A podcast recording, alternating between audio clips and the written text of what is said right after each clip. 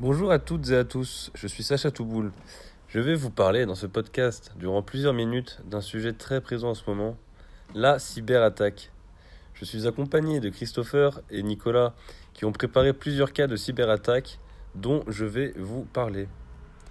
Alors la cyberattaque, c'est un sujet qui me tient particulièrement à cœur. Nous allons faire trois focus sur des attaques qui ont eu lieu ces dernières années. Mais tout d'abord, qu'est-ce que la cybersécurité?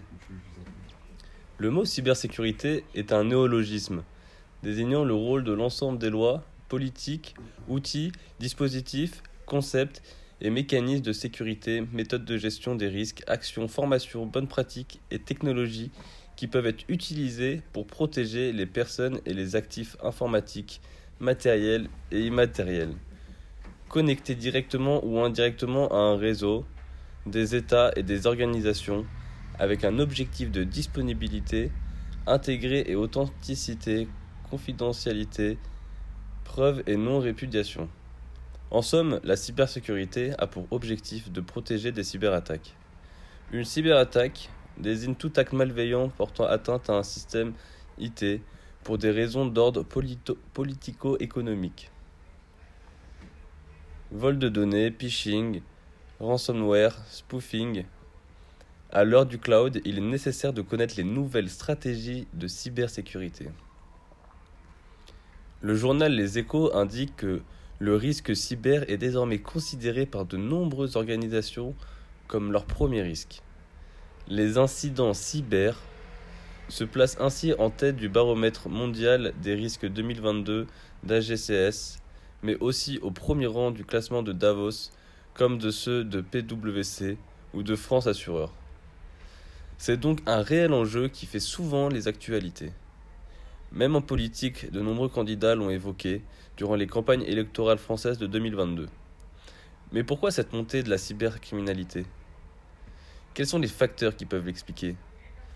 La principale raison de l'augmentation des utilisateurs d'Internet, on y passe beaucoup de temps, on y fait beaucoup de transactions. La période du Covid a également créé une forte augmentation de son utilisation, que ce soit avec le e-commerce ou bien des démarches administratives. Tous ces éléments font que la base d'attaque est bien plus élevée qu'auparavant. Si quand l'on pense cyberhacker, on imagine souvent un jeune génie de l'informatique, de nos jours, les cyberattaques sont le fait d'organisations criminelles extrêmement organisées. Ils sont attirés par d'énormes retours sur investissement qui, d'après le cabinet de conseil Wavestone, s'élèverait entre 200 et 800% Nous allons donc aujourd'hui parler de trois cyberattaques qui ont marqué ces dernières années. Parmi ces attaques, il faut bien évidemment citer Peita Not Peita. Petya, un ransomware apparu en 2016, a réussi à infecter des milliers d'ordinateurs via la même faille de sécurité Windows exigeant une rançon de 300 dollars, en bitcoin bien sûr, en échange de la récupération de fichiers. D'autre part, NotPetya est né en juin 2017. En réalité, il s'agissait d'un virus déguisé en ransomware rappelant son prédécesseur, Petya. Cette cyberattaque, beaucoup plus puissante d'origine inconnue, s'est propagée avec peu d'intervention humaine, contrairement à Petya qui nécessitait le téléchargement de spam envoyé par email. Tout ce qui était nécessaire était une mise à jour, non mise à jour du poste de travail dans le réseau. En conséquence, l'ensemble du réseau a été compromis, sans parler d'affecter potentiellement l'ensemble du disque dur, pas seulement le système d'exploitation et les fichiers stockés comme WannaCry. On estime que plus de 2000 entreprises sont affectés par ce virus. Il s'agit notamment de Saint-Gobain, d'un coût de 220 millions d'euros, et de la SNCF, mais aussi de l'agence de publicité WPP ou de l'Institut de recherche pharmaceutique Merck. Le système de surveillance des rayonnements de la centrale nucléaire de Tchernobyl en Ukraine est également infecté. La victime n'a pas pu payer la rançon pour récupérer la clé de déchiffrement, car l'adresse email associée à l'attaque était invalide. Une autre plateforme de streaming, Netflix, qui a connu euh, et qui a été victime d'un piratage majeur, plus précisément d'une campagne de phishing visant directement ses utilisateurs. Des millions d'entre eux ont reçu un email de supportnetflix.checkinformation.com les invitant à divulguer leurs coordonnées bancaires pour éviter que leur compte ne soit fermé. Comme à son habitude, tout a été soigneusement pensé pour tromper les victimes. Le site reprend les règles graphiques de la plateforme réelle en reprenant le même schéma de couleurs et le même design que le site utilisé par Netflix, leur permettant donc d'être indescriptibles. En 2017, près de 57 millions de comptes utilisateurs de la plateforme Uber ont été piratés. La société américaine, leader mondial des VTC, a alors décidé de verser aux pirates 100 000 dollars de rançon en échange de la destruction des données piratées sans aucune assurance que celles-ci soient réalisées. En l'occurrence, un contre-modèle de bonne communication sur le sujet, passé sous silence depuis un an, a sensibilisé à la cybersécurité devenue un problème majeur pour les entreprises et les consommateurs.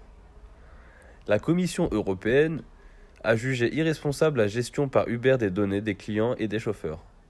Pour conclure, j'aimerais vous donner les règles et conseils pour se protéger des cyberattaques, que ce soit dans votre vie professionnelle ou bien personnelle. Tout d'abord, il faut être rigoureux sur les mots de passe employés. S'il est l'un des gestes les plus simples à mettre en place, nous sommes nombreux à le négliger. La règle d'or étant d'utiliser un mot de passe différent pour chaque compte. Cela permet de limiter les dégâts en cas de piratage. Ensuite, il faut utiliser un mot de passe long et complexe, au moins 12 caractères, des minuscules, des majuscules, des chiffres et des caractères spéciaux. Utilisez un mot de passe encore plus robuste pour votre boîte de messagerie. En effet, un pirate qui a accès à votre boîte mail pourra accéder à la majorité des comptes associés à cette dernière. Ne jamais communiquer son mot de passe à qui que ce soit, peu importe la raison. Il faut également avoir un antivirus et un pare-feu sur son ordinateur. Réalisez également des analyses régulières sur vos appareils. Il faut également veiller à ce que vos logiciels, tout comme vos appareils, soient mis à jour avec la dernière version disponible. Cela vous permettra d'être moins vulnérable. Enfin, le phishing ou hameçonnage en anglais est la technique de cyberattaque la plus fréquemment utilisée. Elle consiste à usurper l'identité d'un organisme comme banque, représentant de l'État ou d'un proche. L'objectif étant de récupérer des informations confidentielles. Il se fait le plus souvent via messagerie électronique. Ainsi, vous devez être vigilant sur les pièces jointes ainsi que les liens contenus dans vos mails. Ne communiquez jamais d'informations personnelles ou confidentielles, que ce soit par message ou par téléphone. Et en cas de doute, contactez directement l'organisme en question pour vérification. C'est à présent la fin de ce podcast. Je vous remercie de m'avoir écouté. J'espère que tout cela vous a plu. C'était Sacha Toupoul pour l'émission Un mode en mouvement. Je vous souhaite une très belle journée et une belle soirée et je vous dis tous à bientôt.